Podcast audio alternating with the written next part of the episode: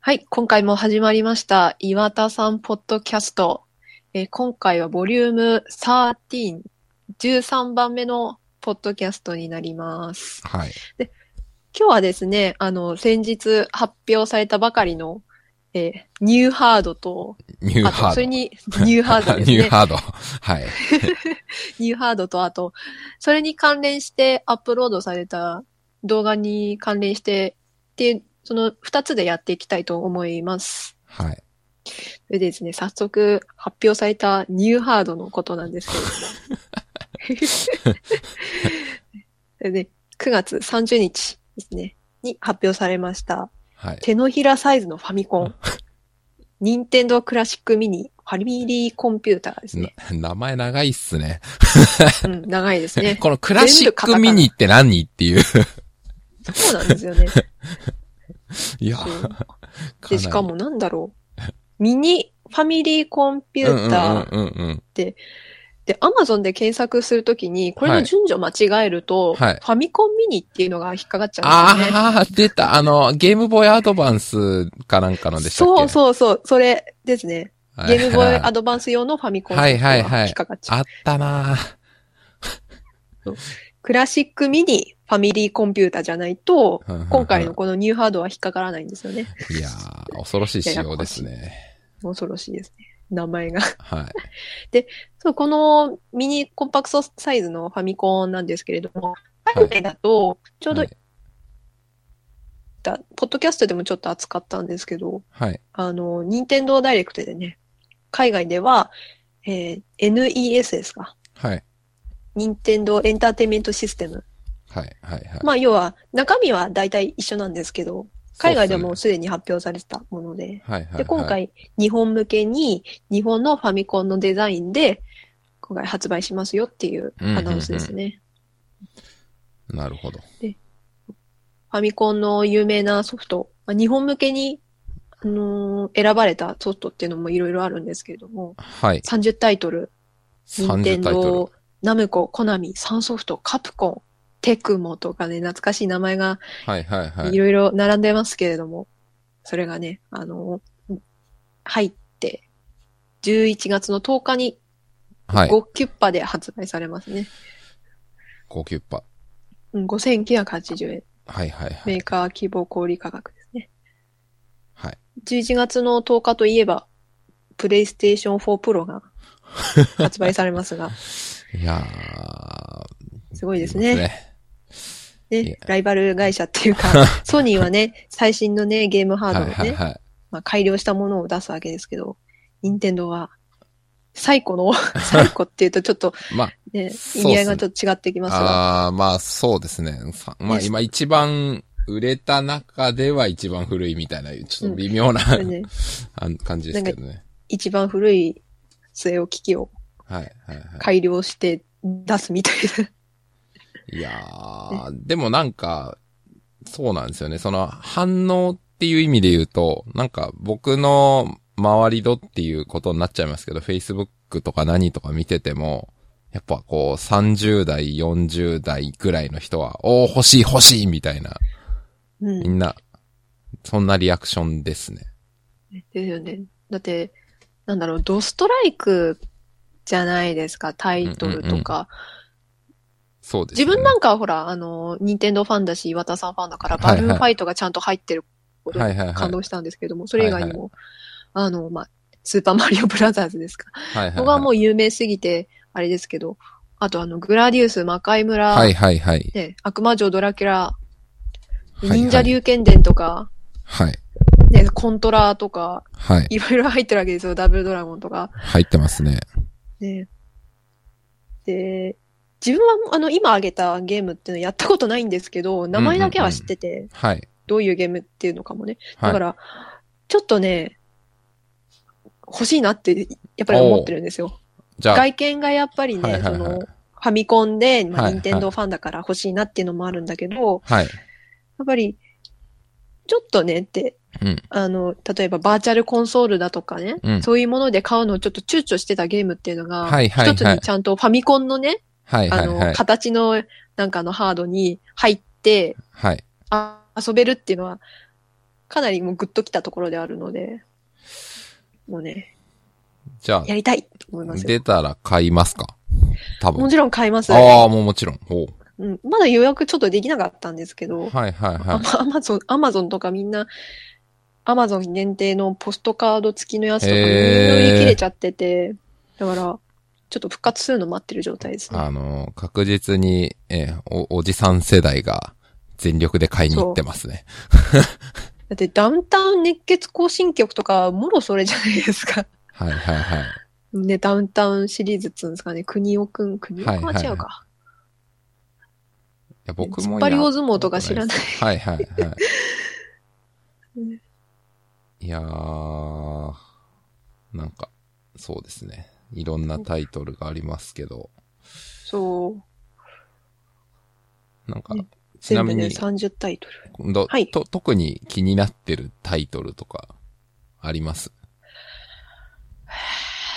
とねスーパーコントラとあと、忍者流剣伝ですかね。はー。特に忍者流剣伝ってなんかはい。難しいらしいんですよ。ほうだから当時のファミコンがね出てた、はいあの当時の難しいゲームっていうのをちゃんとやってみたいんですよ。あー、なんか大体難しいんじゃないんですかうん、だけどかなり難しいらしい。へー、なるほど。で、あとこのゲームっていうのは当時では珍しいなんかカットシーンがうん入っ。てるらしい。あの、要はイベントっていうんですかね。はいはいはい。がなんだろうな、今だと、ほら、うんストーリーのうんうんうん間間にムービーが流れてるんですけどあー、あります。ね。あれがファミコン当時、あまりしなくって、ほら、ロックマンとか、はマいリオとはか、いはい。そういうのってないですけど、はいはい忍者流剣伝にはそれが入ってるらしい。えー、すごいですね。ので、ちょっと、そうですね、気になってるんですよね。ええちょっと気になる。そうですね。まあ、僕はちなみに、どれが気になったっていうのはないんですけど、この、任天堂のリリースのサイトあの、ええ。は、後でもちろん貼りますけど、これを見て思ったのは、ファミコンのソフト10年間も出てたんだっていう。 そあこあー、に、自分ちょっとそこ見なかったな。あの、発売日がバーって並んでるじゃないですか。あはいはいはいはい。あ、で本当だ。ドンキーコングが83年で、最後はのいカービィ夢の泉の物語が93年だから、ああ、 93年にファミコン出てたんだ、みたいな。まあでも、あれですよね、あのーまずファミコン、ファミコンって言っても、はい、はい。ファミコンの初期のセーブができない、あはいのはいはいー、要はパスワードではい中はいは間い地点を再現してるっていうのと、はいはいあはとい。ディスクシステムっていうは頃いはいはい。と、はい。あと、ちゃんとセーブができるはいはいはい。時代、まあ、はいゼルダの伝説とか、いはいそういうロムが出てきましたけど、そういう、なんだろう。ごめんなさいね。私も詳しくないので、あんま断言できないんですけど、多分ね、ファミコンと言いつつも、うん。だいたい3つくらいの時代がうん10年間で詰まってると思うんですよ。なるほど。そうなんです。多多分分。まあでも、そうですよね。だから、うーん、だんだん、その、病ができる量とかが、まあちょっとずつ改善してったりとかして、そう、なんっていうのはあか、るでしょうね。なんか、何メガバイトのロム採用みたいな、はいはいはい。そういう、いや、ありますあよねの。、そう、歌い文句の時代だったから、まあでも僕の印象だとどっちかっていうとスーファミとかの方が、あの、後半になってロムが上がって、すごくなりましたみたいなのの推しが強かったかなっていう、まあ単純に個人的な記憶かもしれないですけど、ね16ビットだとか、ビット戦争が始まった頃とかですかね、あとは。そうっすごめんね。なさい、よくわかんないいや、け僕ど。もちょっとそこまで詳しくはないんですけど、ういんや、でもなんか、まあねうん、長いなと思ってあとは、、うん。あとは、あの、HDMI ケーブルでテレビのとか、モニターにーに、接続できるっていうところ。ここの、なんか、はいはいはい、クラシックミニはってことですよね。そうですね。そこに反応してる方っていうのが若い子でいて、ほう。あの、まあ、その、ちょっとね、ぼやけてるやつじゃなくって、ちゃんとピクセルでね、うん。あの、ちゃんと綺麗なやつでやれる。任天堂がやっとそういうのを出してき た。ってそういうんで、いしいなかっ、ていう。いしかしそのハードというか中身はファミコンっていう。や、そこがいいんですよ。そこがいいんです よ。あのね、点々がねやっぱり綺麗に表示される。それを任天堂がちゃんはいはいとはい。出してきてくるっていうのは、結構ね、なんだろう。やっとかっていうか、まあよくや、よくやりましたっていう感じですかね。はいレトロフリークとかだと綺麗にはいはい。はいはい出せる機能があるみたいなんですけど、ただね、レトロフリークとかは、ねあんまりまあ非公式なんで、あちゃんと任天堂が公式でこういう素敵なものを出してくれたっていうはいのはいは結構意味が、あ。えあー、るなるほど。ちょっとまあ、衝撃的な人には衝撃的っそうですよていねう。感じですかね。ちなみにこれ HDMI でこのファミコンミニから、ファミコンミニじゃねえ、違う違う、クラシックミニファミコンからつなぐと、え、だってそのファミコンの、えっ、と、解像度ってもうすごいちっちゃいわけじゃないですか。それを今の大画面というか、あの HD 規格とかのにつなぐとどういうあれなんですかねドットが綺麗にでかい四角でババババって並ぶみたいな感じなんですかねっおそらくそうだと思います、てことですよね。 うん、で、あの、ファミコン、このミニファミコンの機能で、はい、はい。アナログっぽくぼかしたりっていうあーこともできる。そうなんですね。あ、うんじゃあこれ自体にも描画、し CPU っていうか GPU っていうかなんか、そう、それが一応入ってて、なんかそういう、ユーザーにとってまあちょっと楽しくなるような仕掛けはあるっていうことなんですね。うんあー、なるほど。まあ、それはちょっといいかもしれないですね。うんまあ、あとちょっと僕が気になったのは、このコントローラーが小さすぎるんじゃないかっていう疑問が、ああ、そうそうそうそこの写真が驚愕なんですけど。う。 なんか、もう本体見た人がいるらしいんですけはいはいはいど、なんか 3DSLL を閉じた状態のやつにはい。は大いき。さがすごく似ているらしいんですよ。ほう。小さい。だからいやそうですね。だからちょっとやっぱり小さいみたいですね、コントローラー自体はですよね。このコントローラー、かなりうん手の大きい人には、苦痛なんじゃないか。てか、まあ僕のことなんですけど、 どうやんだこれって。絶対無理だぞっていう。うん。iPhone6 とか、今もう7とか出てますけど、はいはいはい。あれよりも一回り以上、おそらく小さいんでしょうね。あ、コンコントローラー。コントローラーあ、ですねそうですね。いや、コントローラーは、はいはい。か、かなり小さいと思いますよ、こうれ。だん。から、ちょっとその辺、まあまあもちろんでも、任天堂当然きちんと検証して作ってるとは思うので、多分これで、ファミコンって要するにボタンが十字キープラス最大4つしかないわけだから、いいだろうっていううん。結論になったんだと思うんですけどね。まあ意外と子供だったら結構ぴったりサイズかもしれないですけどね。あー、そうですね。あ、まあね、でもね、やるのは基本大人だと思いますけどね。僕も思いますけどね。うんまあ、だ、うん、まあ欲しいっていうか買おうって思うのはまあ30、40ぐらいの人がうん。多いだろうなっていう気はしますけどね。うん。まあ、まあどうなるかちょっとそうですね、気になりますね。気になりますね。うん。ちゃんとね、流通させてくれるのか。はいはいさ。っきもあの、アマゾンがみんな売り切れちゃってて、はいはいはいはい。次、ちょっと、あの、販売再開してくるのを待ってる状態だったんですけうんど、うんうん。ね、このまま取り扱い終わったまま終わってしまったらかなり悲しい。あー、でもね、多分、これ僕の予測ですけど、はい。売れたらこれはバンバン作ると思いますね。うん。あの、だって、調達に必要な部品とかが、のスペックが、その iPhone7 とか何とかほど高いわけないですもん、これどう見て も。うん。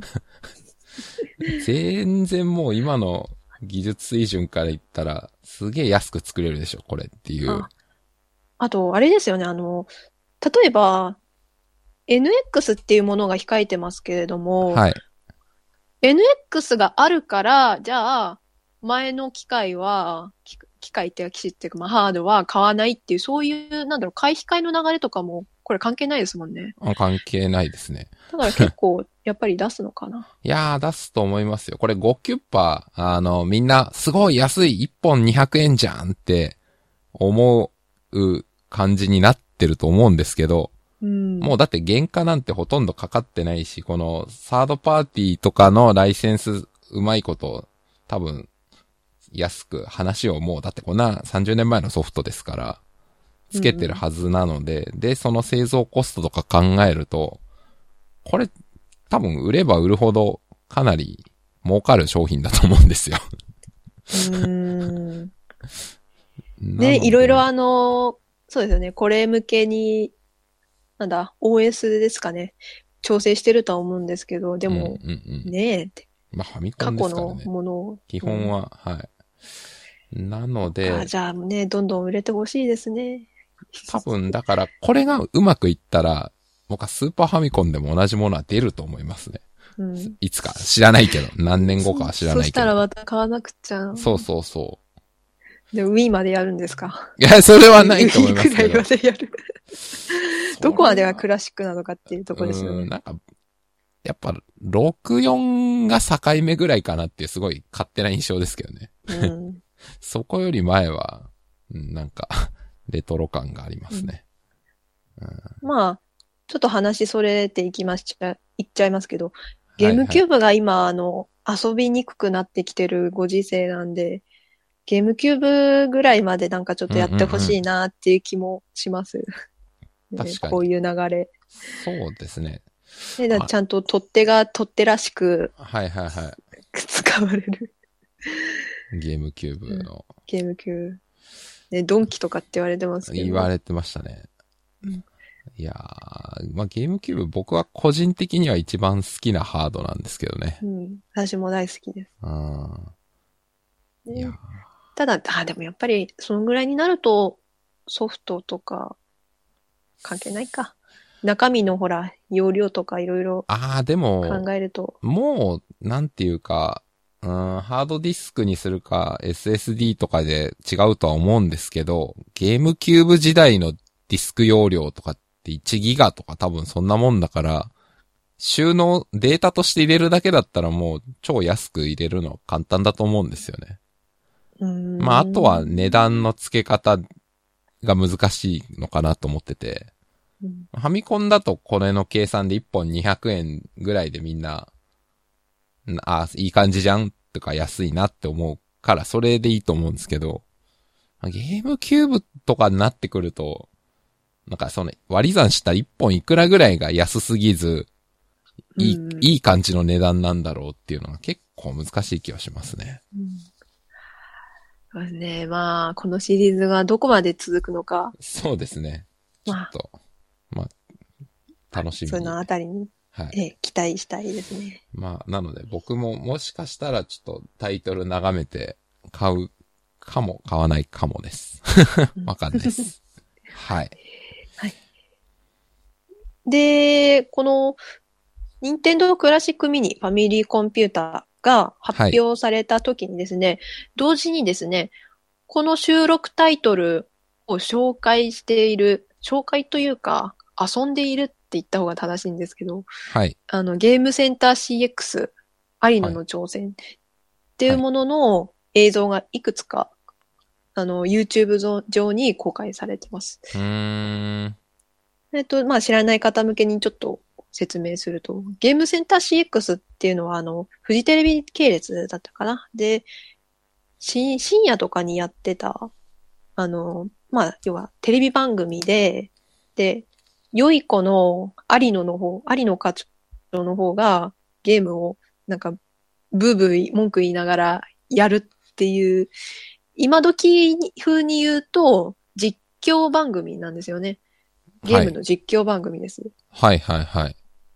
で、なんか、いつしか、任天堂が、多分、任天堂ダイレクトやり始めた頃だと思うんですけど、あの、それをね、任天堂が目をつけまして、あの、あ、そっか、みんなの任天堂チャンネルっていう Wii の頃からやってたのか。あうん。みんなの任天堂チャンネルっていうところとか、あと、任天堂 e ショップとか、あと、任天堂ダイレクト用に、こう、あの、収録したりとか、っていうのをやり始めて、今だと、ポケットモンスター赤緑とか、あ。ああ。やられてますけど、なるほど。で、今だとそうですね、YouTube 向けって言った方がいいのかな。はいはいはい。そんな感じで続いてます。確かにそうですね。はいはい。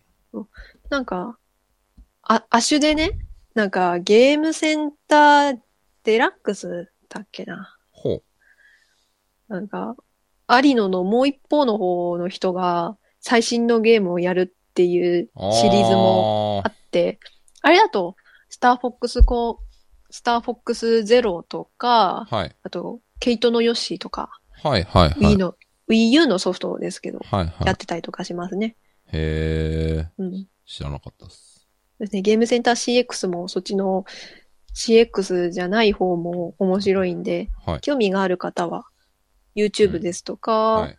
まあ、Nintendo eShop にもいくつかあるので、そちらの方を見てもらえたらなと思うんですけれども。はい。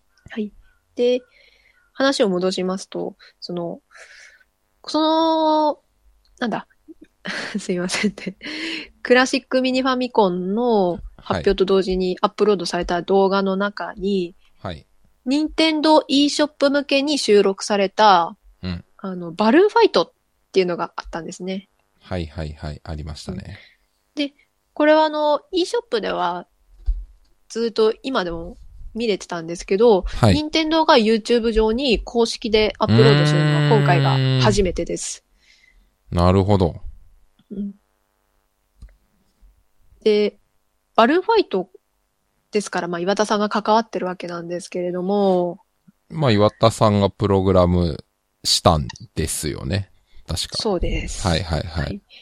で、冒頭の方にですね、岩田さんから有野課長へのメッセージが公開される、公開されてます。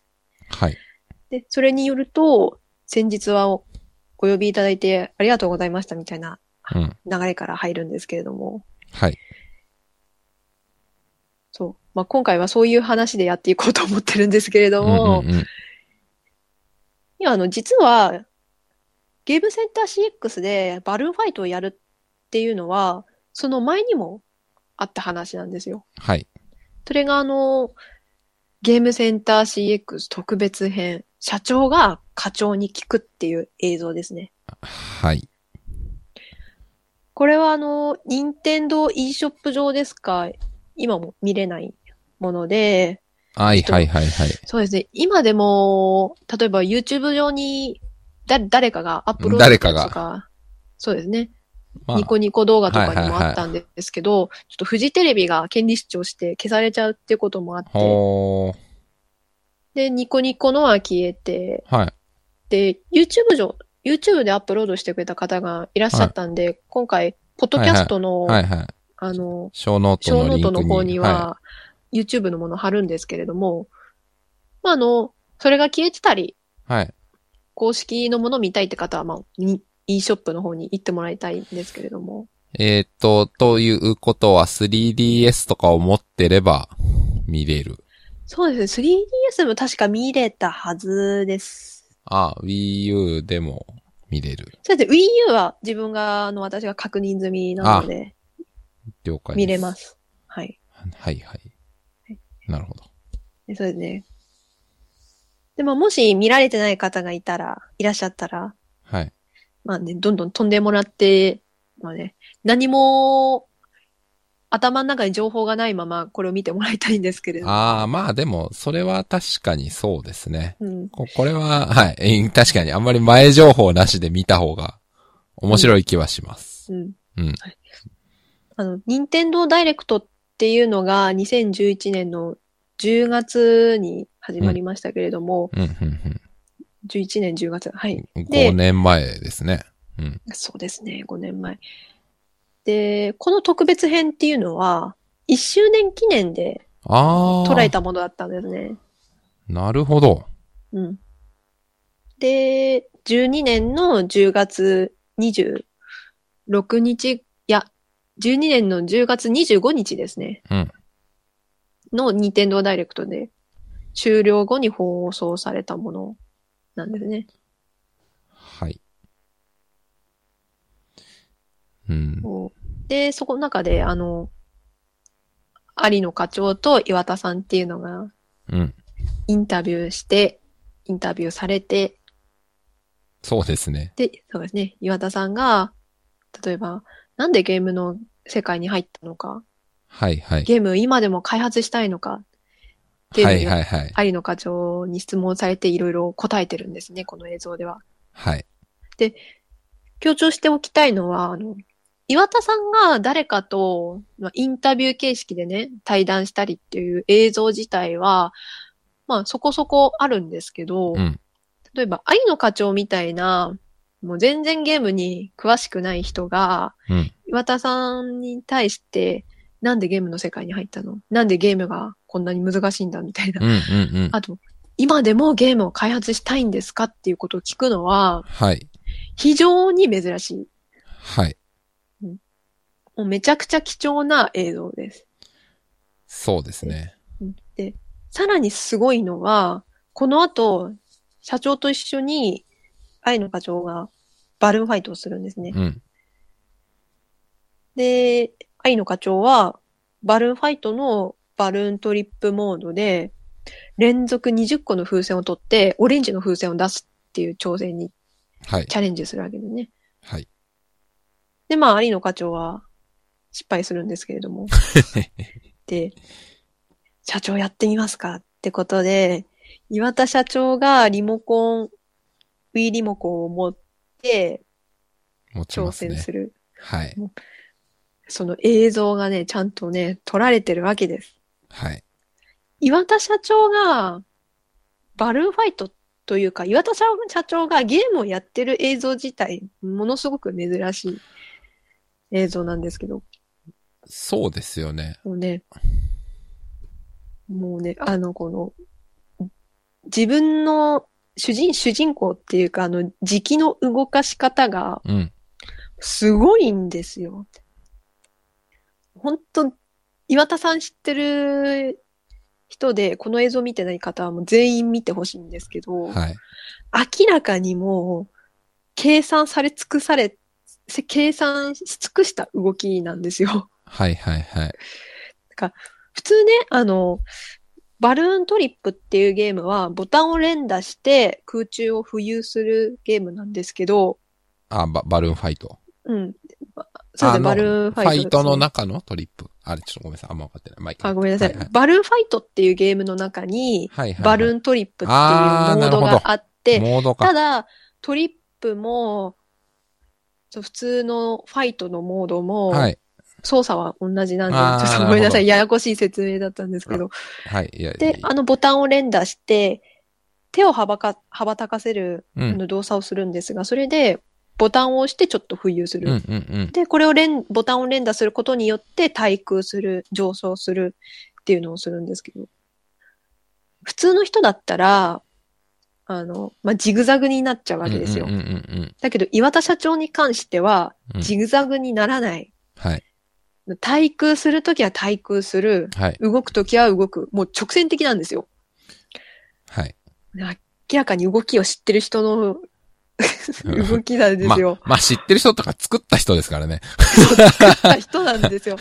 でそうです。あの、有野課長がね、よう知ってるなと思ったら、そこにね、 あの、バルーンファイトの裏話を聞かされてね、 よう知ってるなと思ったらとか言ってね。はいはい。そう。で、岩田さんがあの、チャレンジに、その連続20個風船を取るっていうチャレンジに成功したかどうかっていうのは、実際に見て、はい。もらい、あの、見てもらいたいんですけれども。 はい。いや、もうね、めちゃくちゃ貴重な映像なわけです。わかります。はい。うん。で、ほんと、終わり方とかまで、もう全部ね、この流れが、ね、素晴らしいんですうよ。ん。もういいですね。有野課長が、ようできたゲームですねっていう社長に対して言うところとか、うんうんうん。岩田社長が深々と頭を下げて、うん。ありがとうございますっていうところとか、うんもう最高なわけです。いやー、そうですよね。うん。だ退場するときまですごいですもん。うん。もう明らかにもうスタッフの人にね、めっちゃ頭下げてありがとうございましたとか言ってね、はい。 退場するんですよ。いやもう、ーやばいです。本当にこの映像は素晴らしいんで。いや、ほんとね、そう、ま、ある意味で、これも一つのものすごい岩田さんらしさが、すごい出てますよね。そう。なんかめちゃくちゃ素直な人って感じなんでうんすうよ。んなんかゲームを作りたいかって聞かれて、すごい寂しそうな顔してうん。う、ん。作りたいんですけど、 とか言って、自分が今、ゲームを作るっていう、そういうところに行っちゃうといろんな人が困るから我慢してるんです、とか言って、寂しそう な顔と声でね、喋るんですよ。いやー、そうなんですよね。うん。なんか、こ、これの、この、えっ、と、バルーンファイトのやつの岩田さんの動画っていうか映像っていうのが一番なんか僕は素が出てるなっていう感じが他のいろんなものと比べてするんですよね。なんかあの、一瞬、なんだろう、ゲーム画面に入るところの直前、一瞬ですね、うん。ゲームをするときのなんか顔になるっていうか、ーん。なんか、なんだろうな。ちょっとね、口半開きで、うんうんなんかちょっと、没頭するうん。うん。っていうんじゃななくって、うんうん一つ何か置いて、空間を開けて、なんかそういう見あー下ろすっていうかなんだろう。はいはいはい。あ、なんだろうな。ゲームを見る目、ゲあームを見る顔なのかな。なんだろう、なんかね、ちょっとね、独特な顔するんですよね。おーいや、ちょっと僕そこまでは注視してなかったので、ちょっと後で、後でもう一回自 分で、はい、い YouTube で見てみます。うんはい。で、あのね、ちょっと、ゲームを、その、し終わった後の顔とかも最高なわけでうす。ん、うん、うん。もうね、かわ、あの、すごい可愛いです。 いやー、わかりますね。もうね、なんだろう。例えば、あの、そう、岩田社長がね、ダジャレを言う瞬間とかあったり、はい、はあと、社長と課長っていうフレーズ、ワードが出てきたときに、い。はい。社長課長ってとっさに言 って、で、まあ、有野課長 が、次長課長超えましたね、と。とかね。もうね、なんだろう。粋っていうかもう、サービス精神っていうかなんだろう。なんかねた、とにかくなんか話術がうまいっていうか、面白い方っていう感じですかね。そだう、って普通言わな。いですもん。うん。社長課長とか、言わない、うんで。うんですねって言われて、うんとか言 って、なんかね、なんいやかね、ーちょっとね、この映像の岩田社長はね、うん。みんながいつも知ってる、インタビューしてるとうんかうん、うんされてるとかの岩田社長と全然違違いますね。う。うん。いやー、だからこれはほんと貴重でいいんですけど、なんかこういうのそうもっとあったらよかったなーなんて思そっうたなんりはですしよねますけどね。そう。だね、なんだろう。ただやっぱり、なんかね、記者とか、あるいは、はい。あの、そ株式、えー株式じゃないね。有限会社空の桜井はいはい正宏さんとか、はい、はい。スバブラのディレクターの、はい。なんかね、そういう仕事上のつながり、どんなにひ親しくてもですね、はい、はい、はい。でも、あの、仕事上上のつながりの人とインタビューしたったんじゃ、こういうふうにはならない。ああ、わかります。もう強いて言えば、もう、糸井重里さんですよね。あと。はい、はい、はい、はい。ですね。うん。だからね、ちょっとね、独特な人うんですかね。なんか、無邪気な、独特な人、堅苦しくない人じゃないと、ここまで社長も砕けなかった。なんか、ざっくばらんに言うと、 友達っていう感じなんですよね。そうそう。だって、あの、この映像じゃなくって、その、さっき言ったあのー、任天堂が公式で YouTube にアップロードした、はいはいはい。バルーンファイトっていうタイトルのゲームセンターはい CX なんか、はい。だって、有野課長が、岩っちゃんやってるよーっつって手は振るいんですよはいはい。そうそう。でも、あだ名呼びなんですよ。はい。 岩っちゃんやってるよーって。宮本茂さんに対してだって、茂ちゃんとか言ってますからね。でもなんかそう、それが、本当にそういう友達みたいな感じが出てて、そう。ああ、それがやっぱり、なんか同じ業界でないがゆえに作れる関係の、うん。あるいは商業的な直接なつながりがないからこそできるそのかなーっていう気はしましたね。う。うん。で、やっぱり社長だからそういう機会も少なくってね。ああ、でしょうね。うん、だって、社長の印象を聞かれて、手が柔らかかったですって言わない ですよ。いやそー、れこれは言えないですね。で、それが印象ですね、とか言って。いやー。それかっつって。いでや、ーそう、手が柔らかかったって。で、これあれですよね。その、ご、後日談みたいな、ここれは何でしたっけこれはね、 初期係になりましたっていうのは。これはね、アリの、よい、よい子のアリの、アリのってもう呼び捨てなんですけど、はいはいはいアリノのオフィシャルブログなんですよ。はいはいはい。うん。で、まあ、収録の後日談が載ってるんですけど、はい。そこにもね、いろいろちょっと書いてあるんですけ書いてど、あの、まあ、はい。またお話しさせてもらいたい。社長の手が柔らかいうちにまた、と。 で、パンの焼く前の生地を思い浮かべたら、岩田さんの手の弾力がわかると思います。とか言ってす ごいですね、これはパ。ン生地かつもうね、パン生地かつ大企業の社長の手の柔らかさをパン生地に例える人なんて、さすがの私でもやらないですいよやー、これは思いつかないっすね。そう。で、 で、あの、で、私これ当時これ読んで、はい。パン生地っていうのは、要は耳たぶだから、はい。そうか、岩田さんの手の弾力は耳たぶなんだって思ってやってる。でちょっとね、触ったりしたり、耳たぶかと。うんうんそうなんですよね。で、結構、で、あの、そうですね。あの、この特別編の収録の後に収録されたのが、あのはいバルーンファイトっていうタイトルのついた、うんまあうんちゃんとできるまで挑戦しようっていう映像ですね。うんうんうん。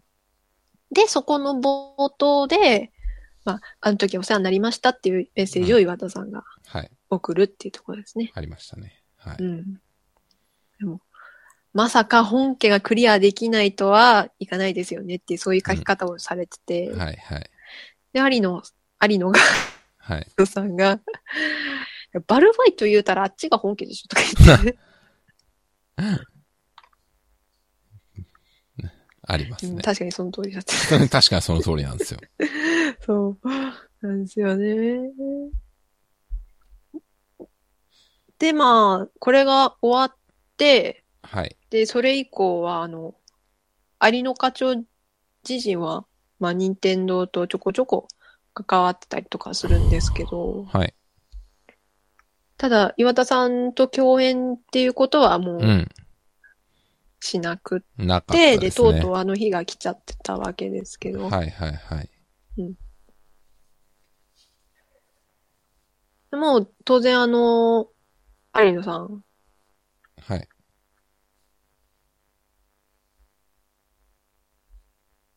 がね、あれ、あ、有野さん、あれ、ごめんなさい、ちょっと待って、資料がどっか行っちゃった。有野さん、やっぱりあの、ブログじゃなくて、追悼の言葉、追、追悼っていう感じじゃないかな。あの、ありがとうございました、お疲れ様でしたっていう言葉、はいはいはいツイッター上でしかやってないかな。そうですね。うん多分そうですね。今、うん。あの、えーこういう話をしてるときになんですけど、ツイートのツイートっていう、 ちょっと、 まあ、 そうだなって思っちゃいましたけど。うん。うんいやね、いやらし、ありの、ありのらしいというかもう、だね。もう、あー、なんかもう、あーってなって。 あ、わ、悪い意味じゃないです。悪い意味じゃなくて、はいはいは意味意味でですい。やわかりますね。で、もちろん、まあゲームセンター CX の収録で関わった、まあ、スタッフさんっていうのももちろんいるわけですけど、そのスタッフさんも、はいはあの、ツイート記事を書かれてます。い。書いてますね。うん。で、その時の収録当時のエピソードとか、はいはい。こうなんかもう、ものとか、いっぱいあって散乱してて、こんなところに社長が来るんですかって言って話。はいはいうん。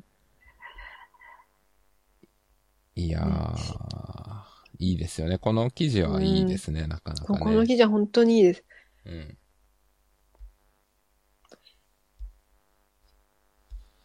いやー会社自体がなんか、あまり大きくないのかな、この制作会社は。そうですね。うん。うん、だからこそできたのかもしれないですね。ああ、でこういもうある、記事あはるでしょうね。うん、うん確かに。もうこの記事本当にいいので、いいですまね。だ見いてないって方、見てください。や、なんかこれも本当岩田さんらしさが、ね、随所に。そう、なんだろう。やっぱり岩田さんは岩田さんだったって感じ。ですね。いやー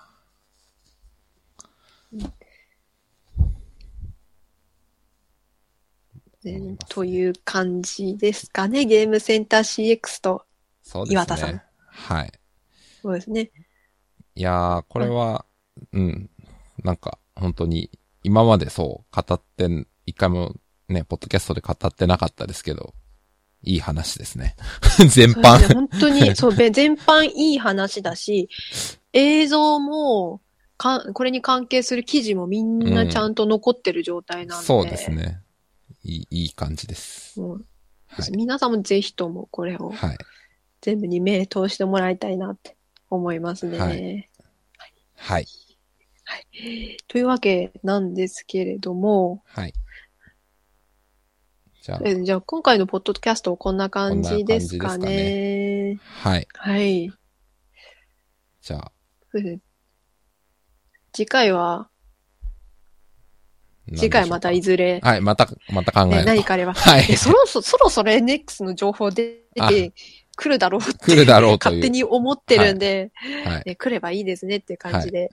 はい。ははいい。期待しつつ。じゃあはい。はい、そうですね。でははい皆さんありがとうございました。ありがとうございました。